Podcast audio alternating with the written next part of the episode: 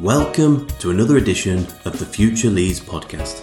My name is Simon McCaskill, and today we'll be talking health, mental health. We'll be joined today by Claire Shepherd from Seeds, and we'll be asking Leeds, are you happy?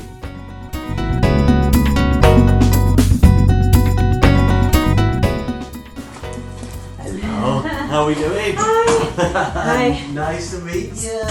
And you, Simon. Happy? Yeah, very happy. Very happy. Oh, well, that's a good start. Yeah, yeah. So I think possibly a really nice place to start would be for you to tell us, well, introduce yourself and tell us about your morning.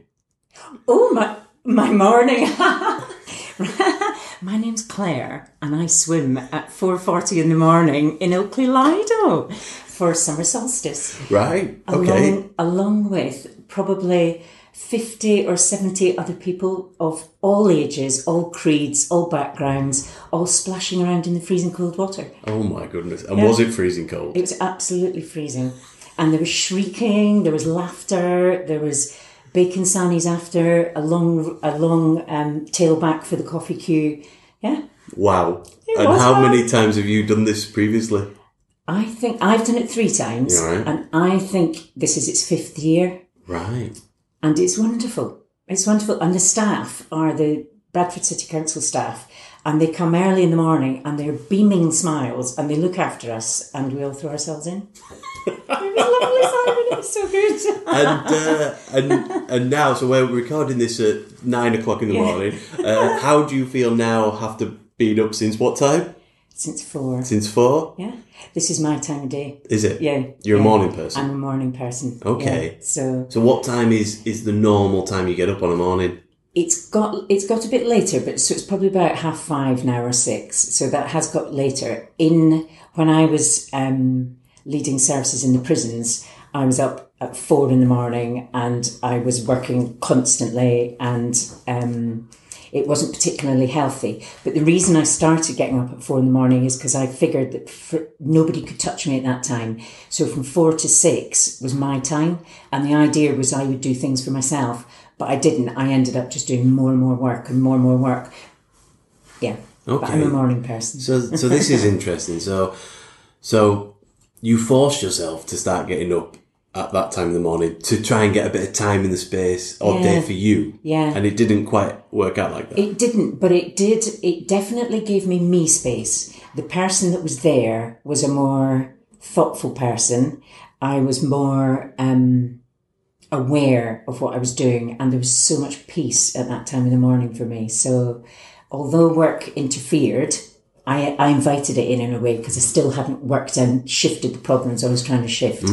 Um, so it, I think of it as my is my go to time. I love it. I love it. so I'm I'm a big fan of it as well. Are you? I was going to ask if you were a night or a morning. So uh, probably about I would say about five or maybe four years ago, I made this conscious effort to move into the mornings to try and get Right, that okay. space Out of the nights about. then. Mm. So I would work really late, and I thought, no, let's reset this and get up early. Mm.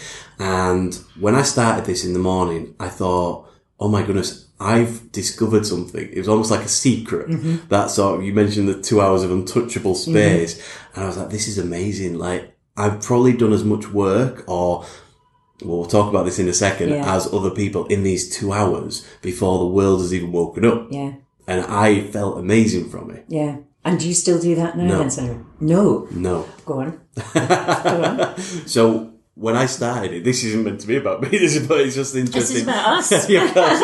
Um, We're both in this world. Of course, We're operating through it. I did it from a health perspective to start with, Mm-hmm. and I would get up and exercise, and I would just start the day totally Mm-hmm. rejuvenated and energized. And then I realized that I could squeeze work into that Mm-hmm. time. So I squeezed work into that time. So then what would happen, and this has probably happened for the last couple of years, although I'm trying to reset it, I'll get up early and work Mm-hmm. before the world wakes up mm-hmm. and then continue to work. Mm-hmm. So I'm actually, I've made this cycle. yeah, you've created the demon in a way, haven't you? Yeah, because mm-hmm. now a productive mm-hmm. day in my mind involves getting up at half past 5 and Because your mind works well there, the space, you can get more done. Yeah. So we fall into a trap, don't we? that we set ourselves. Mm. And are you out of that? Um, no. If I was about to say, yeah, no, I'm not really. But what I'm trying to do is I am. So I'm a mindfulness practitioner as well, and I'm doing a master's at the moment in mindfulness in Bangor University, and I'm teaching it and I'm living it at sometimes, and um, it's an amazing time of the day for me to get up and meditate, and to maybe do some exercise, like like you were saying. Um, and to try and start my day. And I'll say try because sometimes meditation isn't a isn't a it's not like swallowing a pill. It takes effort. It takes the right sort of effort. The it takes creating a space and it takes dedication. You have to kick yourself to do it. So sometimes it works. Sometimes it feels good. Sometimes it doesn't. Um, but the morning is the right place for me, and if and to start the day in that sort of way is good for me. However, if there's work, I'll flip the work. The work will have flipped into there. Mm, that's the, the challenge, isn't it? Sort of valuing that time enough that I suppose it's because I value the work, though. That I th- and I bet you're the same. Actually, I want to do well. I want to do what I'm doing well. I want to enjoy it. I want to have the best of my mind, mm-hmm. and that's when the best of my mind is. So, so to me, it's not. It's only bad when it when, like you're saying, when when it's just got a hold of you and you're just working constantly, and then whether you're as productive or not. Yeah. Uh, well, that's an interesting question because or happy whether you're happy. happy happy in your productivity yeah, well, Mm. yeah, happy and productivity, I think, are very related, aren't they? Mm. Very related. You you said a few things that I want to talk about. So, uh, mindfulness. Mm-hmm. So, could you just explain what you believe mindfulness is? okay um mindful uh, so i'm going to go to the the dawn of kind of secular mindfulness jon kabat-zinn and he says it's the awareness that arises from being in the moment um, in a particular way um, on purpose so so it it sounds wishy-washy but basically it's not so if you're in the particular moment and you're aware you could be driving your car that's not really mindfulness you're driving your car and you're aware but that's not really mindful it's it's the quality of how you're aware in that moment so and it's also the attitude of how you're aware. So a lot of the time we're aware of what we're doing, we're telling ourselves off. That was a stupid thing to say, or God, I did that badly. You're telling yourself off, or here I go again. But there's, so in mindfulness, there's an application of attitude, of a non-judgmental and a kind, kindness actually, in your attitude to yourself. And that takes some practice. Lots of people can't do it easily. It's, it's, but from that, there's an awareness arises, just this space in your mind when you're not telling yourself off constantly, when you're really in touch with someone, when you're really speaking and listening with someone. There's um there's a real like yeah, I call it space. I just feel more spacious. Mm. So, you're on a journey yourself. It sounds like. Yeah. Do you do you feel like you've achieved this somewhat? So this space that you talk about, can you feel when there's a moment and you're like, I can feel the space right now? Yes, yes, and because because aware being aware is just noticing. So it's it's being really noticing what's happening in the moment, and you notice things that you wouldn't normally notice, and it could be as simple as the beautiful sound of a bird singing that you just think, oh, well, that's the starlings. They must be. Are they going somewhere? You just it's so it can be something really tiny like that that can bring a bit of joy into your life, and it can make you laugh. Really, just think, yeah, that's actually sweet. I love that. Um, so yeah, I get these small ones, but I've had some bigger awarenesses as well, where this sense of space that when um, something stressful or, or a stressful thought or a stressful phone call happens, it doesn't grab me. It doesn't grab my whole physical being. I can feel the issue. I can think of the issue, and I just think of it. It's not emotionally. So so yes, but not all the time. Often I'm telling myself off and judging. Very often. So even the telling yourself off and judging side of it, and everything you were saying there, I can totally relate to. Um, are you more aware aware of telling yourself off now yes, when I catch myself, when you catch? when I catch myself, I'm quite good now at going, ah, there you go. I don't then emphasize it again. I don't layer it on, go, yeah, you really are stupid. I, I just think there you go. Mm, okay, really interesting. Um, so something else you mentioned uh, in your morning routine is meditation. Yeah. What does meditation look like for you? Um, well, it doesn't look like a beautiful young yogi sitting on a cushion with perfect skin, unfortunately. it looks like me sitting in a chair like this, or maybe on the bus, and just taking some moments to just sit still, feel my feet on the floor, feet connect to the seat, feel my breath, and just focus on that and notice my mind shooting off and just bringing it back. So it's actually a, a daily practice and it can happen anywhere. And it can happen on a bus then? It, Yeah. It really can? Yeah. Yeah. So so the other side of it is then in order to to bring more um, skill, I suppose, of meditation is I will also meditate in the morning, not every morning by any means. Um, but I, I would aim to, I'd love to, is to meditate every morning for a longer period of time. Um, and that would look like sitting in a quiet room and giving myself that space and saying to myself, you've got 30 minutes per se, or 20 minutes, 30 minutes, and that's time for meditation. My mind will say, I'm impatient. I've thought of that job I want to do, blah, blah, blah. And I can just say to myself, no, you've given yourself that time. And what I'm teaching my mind to do is I'm teaching it to focus on what I want it to focus on. So bringing it back, which is, so, so it's very, very good in the workplace, for example, for being able to focus on tasks, for, it's very good for creativity. It's, um, yeah, emotional stability. It, it, it really is quite helpful because it's training, retraining your mind and retraining some neural pathways.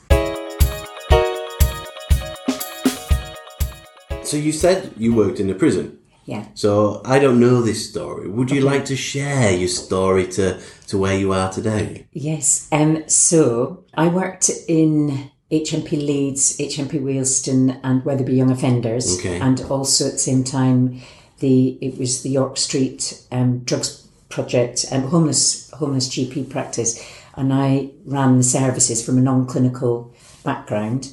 And when I went into it, I tell people I was 21. Within four years, I was 50. It was it was the biggest learning curve I've ever been on, and I learned a lot from my colleagues, from the prisoners, from the prison staff, um, about leadership, about stress management, about valuing people, and I got a lot of it wrong at first, and uh, I think towards you, I then I think got quite a lot of it right, um, and we working in partnership with all these people, we turned the prisons around from one of the most dangerous Leeds prison was and the most number of deaths in custody. We re- reduced it to the least for that kind of a prison, and that maintained the whole time I was wow. there. Yeah, and that was because of brilliant um, governors. It was great health staff. It was us working and focusing on changing the life of prisoners prisoners there. So yeah, it was uh, it was a heck of a journey. Well, I was going to say, so, so, I mean, that's quite intense, quite full on, uh, Yeah. quite stressful. yeah, And here you are now, yeah, uh, practicing mindfulness Yeah. and studying mindfulness. Yeah. Uh, so is it a logical progression after such a stressful job to seek something different? Um, yes, it was partly to do with stress that I moved on in the end. And funnily enough, it wasn't the actual job. It, it, the job was huge. The job was huge. I, and the way I looked at the job was people's lives are at risk and people are trying to work and trying to, to help help people in very different circum- difficult circumstances. Lots of mental health issues in prisons for um, for everyone actually everyone who's behind that locked door a lot of stress and a lot of mental health and um, not much understanding from from the public um, but it wasn't it wasn't that that finally kind of broke me it was in the end it was it was the bigger organizational stuff around when it came to doing big the cuts that the NHS had to make the organisations, the wider organisation, just went into turmoil trying to work out how you take a quarter of the budget out and you keep nursing and you keep people well. And what I found then was our job roles weren't as clear. the expectation of the organisation changed a lot. They didn't know what they wanted themselves. They were in turmoil. It was very difficult, and it was that it was that that finally when I really went felt stress, and um, and that was and in the end I left because of it.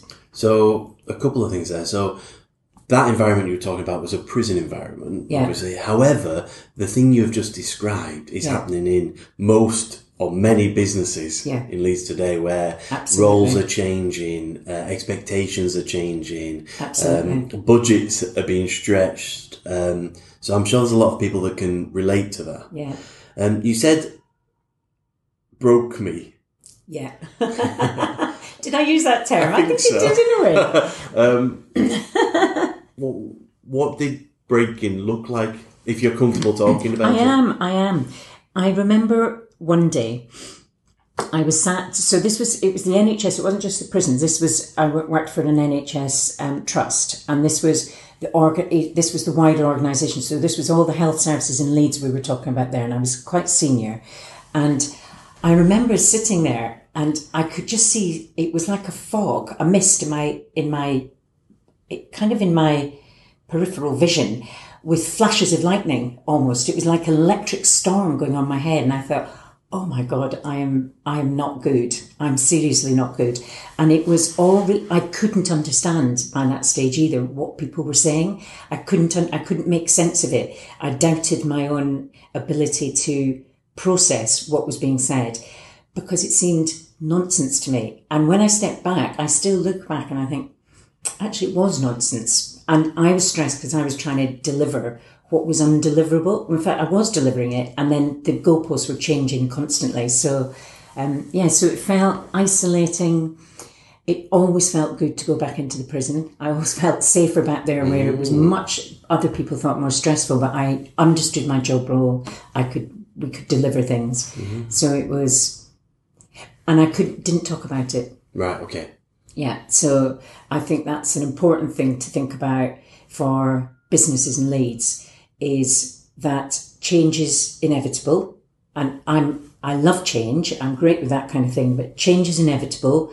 Um, job changes are ine- inevitable. Difficulty for people dealing with that is inevitable, but there's ways of doing it, and I um, and there's ways of I think more can be done about opening up the ability to talk about stress, to talk about how people feel about it. I know I didn't feel that I could say that I was struggling to cope. That felt a difficult thing to say. Mm. So you're talking now, um, and in the conversation, the way you describe it back, almost. I mean, it sounds crazy uh, in terms of what was going on. However, you're delivering it in such a way that um, it sounds manageable, and I guess that's looking back on the situation and, and addressing it now. But at the time, you say you didn't talk about it. No, I didn't talk about it because there, I, there wasn't a way to talk about it. It wasn't welcomed. I remember once trying to say, and I got pushed right back. So when you just go away, work it out. so when you made that conscious Yeah. decision to say I'm going to go try and talk about that, Yeah. what was the language you were going to use? And, and what I mean by this, were, Mm-hmm. was it I'm having problems here, or is it something else is going on? I think it was, I was trying to get clarity about the role and the expectations because I'm, I'm bright. I can work this out. I, I, I transformed a prison service with colleagues, but, but I led the complete transformation. I can do this stuff. So I just need, and, and I think this is important in a workplace as well, is I was employed because I'm good. So there was a, there's a level of trust there is that if there's something, if there's a struggle somewhere, it's let's get a conversation going that allows a bit of vulnerability to be discussed on both sides. You know, the, the, the leaders that I was with were also struggling. So there was a bit of vulnerability on both sides, which maybe is why I came up against mm. the brick wall is everybody's feeling it. The culture of the organisation at the time, the difficulty, and it wasn't, you know, they weren't bad people. Right from CEO down, they're not bad people. They're great people. They were all struggling with how we managed it. So maybe there's something about when we do go into these things, discussing how we are going to deal with them on the emotional side as well as on the practical delivery side.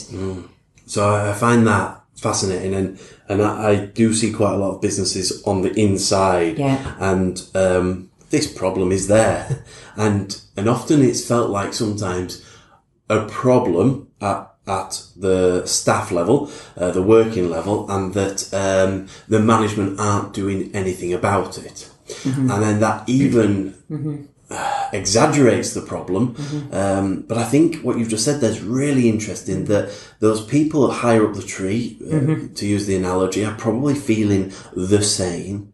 Um, and this culture word that uh, as a business, our culture, we are struggling, struggling, struggling day to day with the things we shouldn't be struggling with. But, but is there a weakness in someone holding their hand up and saying, I'm the first one here to, Yeah, that's there's a strength in that, isn't there? But when you look at so so there's a difference between mental health and stress. Men, they're, they're different things, but stress can become a mental health issue. okay, But for someone to stand up and say, you know, I am ill because of this, it's 300,000 people lose their job each year through mental health. wow.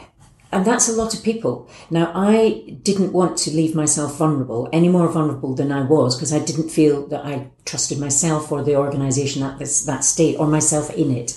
Um, so I, I, I couldn't have made myself any more vulnerable. I didn't think. So I think there's a real strength in someone who can do that, and and people do, and I, I absolutely admired them. I just didn't have that at the time. So I think there's got to be a what happens if someone comes up and says, in reality, and especially if it's you, you know, the people that you don't expect to see it.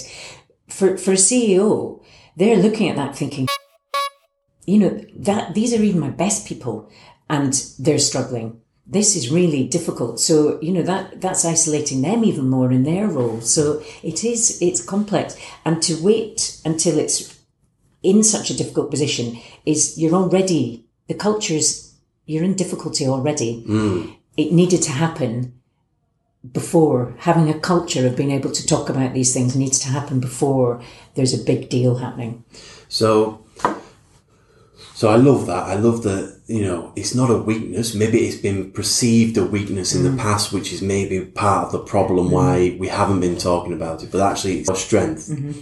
If you're in a business and, and you feel this culture and you put your hand up and, and you talk about it and you don't get the replies that you want from key individuals or the business on a, a wider scale, and this is easy to say, but probably hard to do. You're probably best not in that business anyway for your own health.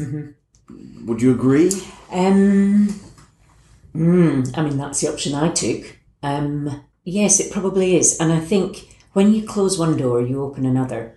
And it's very difficult to see the other door open until you've got the courage to close the one. There's lots of fighters out there, and the reason we get to the top of our job is because we, we want to, we want to do well and we want to solve the problem. That's what we're employed to do. So you have to go a long way into it before you think, do you know what, this isn't for me. I can't I can't influence the culture. It's not for me. I can do well somewhere else. So I think, yeah, I think it's an option. But I, it wouldn't be my first option to think, oh, this is difficult, I'm off. It would be, this is difficult, fabulous, can I help?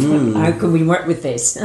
Are you seeing a change in business? Are you seeing a more awareness to this issue and, and a discussion around this issue happening? well, I've um, I've just been nominated, and I'm, I'm now one of the top 50, 50 rising stars in real estate in the UK. Right, brilliant. and I was nominated by um, senior people in one of the second biggest property companies in Britain, and they nominated me because of this well-being aspect, and because because what I'm trying to do is bring a different way of of recognizing your staff, your environment. We now run a design company about um, that looks at environments and space and how that works for well-being and productivity. And we use the word happiness as well. Um, and I think when I was nominated, I was then with the top 50 women who are dealing with huge property portfolios. I mean, huge. And their interest was in what I was talking about. We took that we spent a lot of time talking about how they're operating at work, how it feels, how they can be their best, how they're most productive. So, so I think that it it's there. People want it, they're interested in it, but we still have this huge problem of presenteeism Mm. and that they're valued if they're still there at 10 at night. They're valued if they're on the phone at midnight on a Saturday night. They're valued if they're picking up emails on their holiday. They're valued. And that isn't value. That isn't value. So I think the brave worker is the, the CEO and the management who stand and say, I, you mustn't answer your email to me while I'm away. You must put your out, out of office on and you're not responsible to leap. You know, if, and, but the, at the same score, you don't take your holidays in the middle of a, you know, of, of a mm. big contract. You know, there's, there's give and take. But as long as we still have this presenteeism that people feel, and that's culture, isn't it, of mm. some organisations, then some organisations will be great, some won't be. So I totally agree. Uh, you mentioned CEO and management, Yeah. and that brave step for them to say, "Don't reply to me," you know, Yeah. on a weekend, on an evening. Are we seeing those leaders in businesses, general, or certainly in Leeds yet, or or are we going to have to wait a generation or two to to see those people emerge? Well, I was just something clocked onto me there because then I thought that after I'd said that, I thought to myself, but I do, and I'd rather reply, but I would I reply when I choose not to reply on another day. So in a way, I choose my work. My work isn't nine to five, Monday to Friday. My work is when I choose to make it happen. So if we have more of that, if we truly acknowledge how flexible working can work, and, and we've got the technology, we've got the infrastructure, we're, we're getting the infrastructures, then I think, I think, and, and respecting and being again clear about roles and letting people control their jobs in their life. Everyone's got their output, you know, measure me on my output. Mm.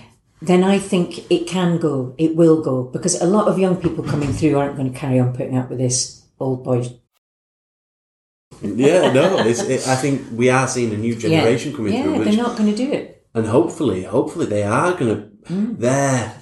The traits around the millennial generation. Mm.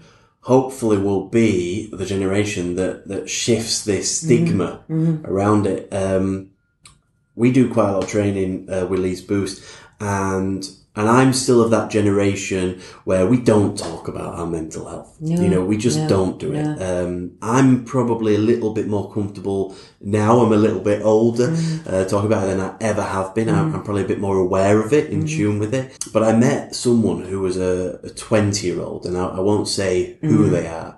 Um, they were had a quite a senior position at a company in Leeds, and um, they came into the training. They arrived early Mm-hmm. for the training, and they sat down. And the first thing they said to me was, um, "Oh, I didn't think I was going to make it today because I've really been struggling with my mental health, Right. Okay. as if it was uh, a cold." Okay. You know, as if we're Okay. saying, I've been struggling with a cold, so I'm really surprised I'm, I'm, I've made it, you know, I've dragged myself here.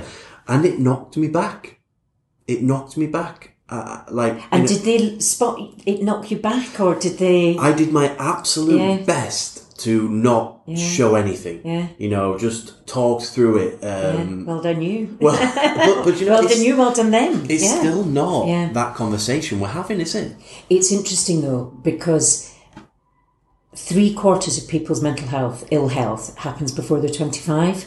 So we need to, in thinking about preventative stuff, the schools shouldn't be doing things like telling teachers they're now responsible for knife crime. It should be doing things like training teachers in things like um, things like mindfulness, not only mindfulness, but lots of other ways, tools of enabling people to be able to have proper conversations with young people, giving them the space and time to understand mental health and also, also to understand what health feels like. I know when I was younger and thinking of health, I think, oh God, that sounds boring. I like adventure, I, I want drama, all the rest.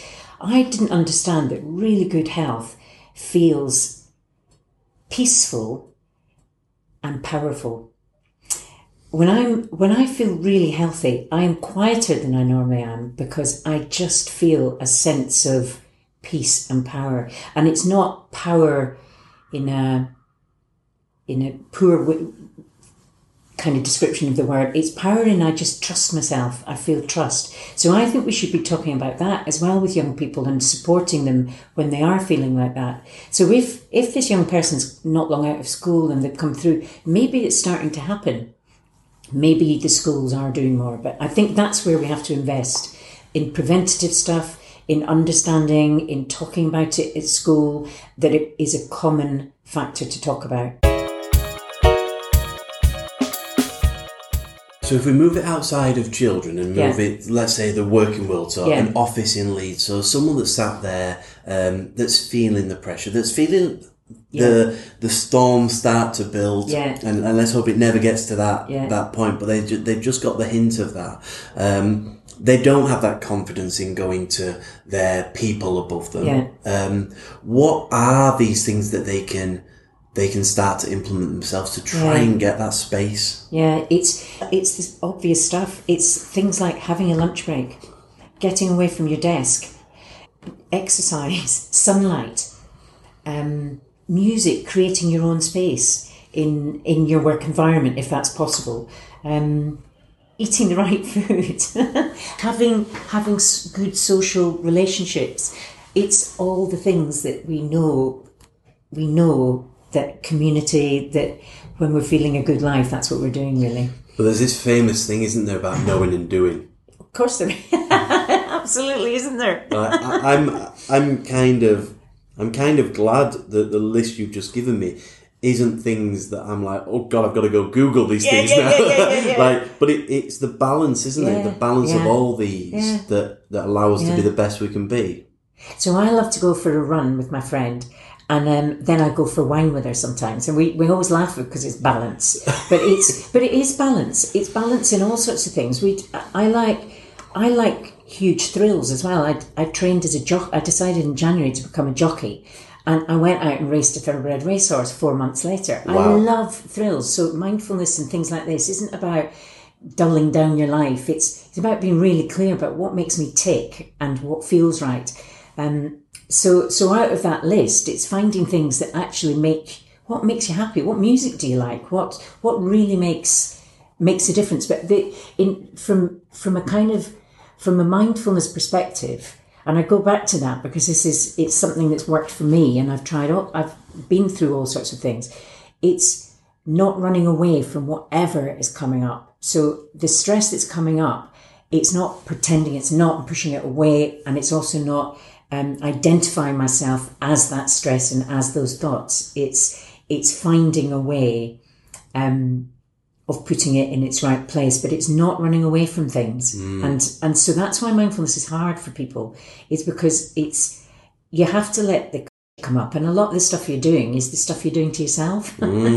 so it's and it's how you're processing what's happening outside. It's your perception of what's happening. So yeah, you you- hard things come up. You have to tell yourself. Yeah. Take, take quite a bit if you're going to change quite a bit. Yeah, that that's strung. That's hit a note with me. That Mm-hmm. like the nature of my work is it um, it flows, it ebbs and flows. So I work for for Google, Mm-hmm. and sometimes my work is uh, abroad, and Mm-hmm. it's very full on. So I might spend a week away from the family, where I am uh, delivering workshops from uh, seven in the morning till Mm-hmm. Mm-hmm. seven at night, and then the same thing happens again, and and that downtime in between is is about prepping for the next day again, and and I have two options, and and you just sort of made me realize it there. It's either I know it's going to be stressful.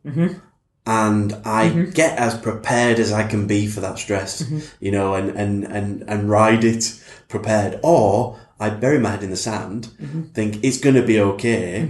And then I'm not actually prepared myself for what's coming. Yeah. And, and, Yeah. and I, I normally Yeah. survive, but then I normally fall off afterwards. Yeah, And, and you have- and you use the term survive.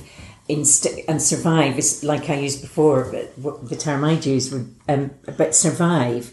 So so one of the things that we do is when we're when we're avoiding it or or it's there and we don't want it, we then start building a story around it instead of just saying yeah it's going to be stressful. But stress also bring, delivers quite a lot of thrills as well because mm. if you've delivered a really good session and you've also then gone out and had time afterwards to speak to people and things, you can feel pretty good about You yourself. feel you feel the adrenaline. You feel, the the highs and adrenaline. lows. We love it. Yeah. We love it. But if we've, yeah, but I, I love that. I love that and I, that idea that you go there and if you pretend it's all going to be fine and it's not. Yeah, if you prepare for whatever arises, It's um this that is you can manage it. It's something about personal trust again, then, isn't it? It's, it's, yeah, it's understanding yourself a little bit more and what makes you tick. Yeah. And knowing you can trust yourself to do this. yes. Yeah, I think definitely there's a inner inner peace of what's about to happen. Mm. Peace and power. the- peace and power. There's something in this, isn't there? Okay, so let's talk seeds, or let's talk Yeah. mindfulness. So, so um, what is seeds? Um, what is going on in Leeds Yeah. this summer, and, and how can people get involved? Well, Seeds, in, in the first place, Seeds is a design company and it started um, because when I was in prison running services, a lot of people weren't getting mental health treatment because they were missing their appointments. They couldn't get to the clinic. So I asked um, Carl to design me something that we could have on the wings. And at the time, I didn't like what was designed. It wasn't confidential enough and things. So years later, we bumped into people from the Brain Injury Trust who used to operate in the prisons doing a lot of work. And they said, we can't even see anyone anymore. There's no space to see anyone. So Carl was with us at the time and said, let's go for it. And we designed a huge therapeutic pod. And it's in some young offenders, it's in some prisons, and it's now also in business workplaces, it's in public realm. So that's our main, that's our main work. But then our passion, so my, my passion and my learning is some, obviously mindfulness as well. And so we are with the bid, I'm so excited. The, the bid have are really looking at well-being for businesses and they're doing tai chi they're doing every friday i think it's tai chi they're doing yoga they're doing um, triathlon type things with the mind and the body for teams to do. Re- it's really good stuff. Um, and they've asked us to do some mindfulness as well. So um, so we're delivering three taster sessions one in june one in july and one in august. And um, if there's if businesses like this and uh, want more, then we'll work with the bid over the next year to to deliver more mindfulness programs. What we want to do is deliver programs that are workable for businesses. So we want to adapt what businesses need rather than saying you need to come out and you need to do this eight week, two hour course. We want to adapt and make things workable for people. Um, so yeah, so we're excited about that and really excited to be part of you know, part of the Leeds bid because a lot of our work's in London. We're, we're we've got quite a lot of connections with the US. A lot of it, but so it's fabulous to be back in Leeds. I feel like I'm back in Leeds. Um, so, so a business or an individual wanting to get involved, Yeah. what what could they actually expect from one of those sessions? um, to be spoilt because the bid have agreed have arranged for them to have lunch. It's And a good that- start. It's a really good start. Yeah, we're pleased with that. So basically, we're just going to. It's experiential. So what we'll do is we'll we'll just look at some of the myths and ideas of mindfulness. Then we will do a bit of experiential practice, and then they'll get something to go home with, something that they can try and practice. And also, we'll say, you know, what's next? What kind of things can people do if they're interested in it? So you could either just come to one session or we're going to make each session slightly different so that if someone wants to come to an hour for each one, um, then they can. So that's what we're doing. Perfect. So I'm booked on in Are you July. coming? Oh, good. So I'm super excited, super excited. So you want the lunch like I do. that's why.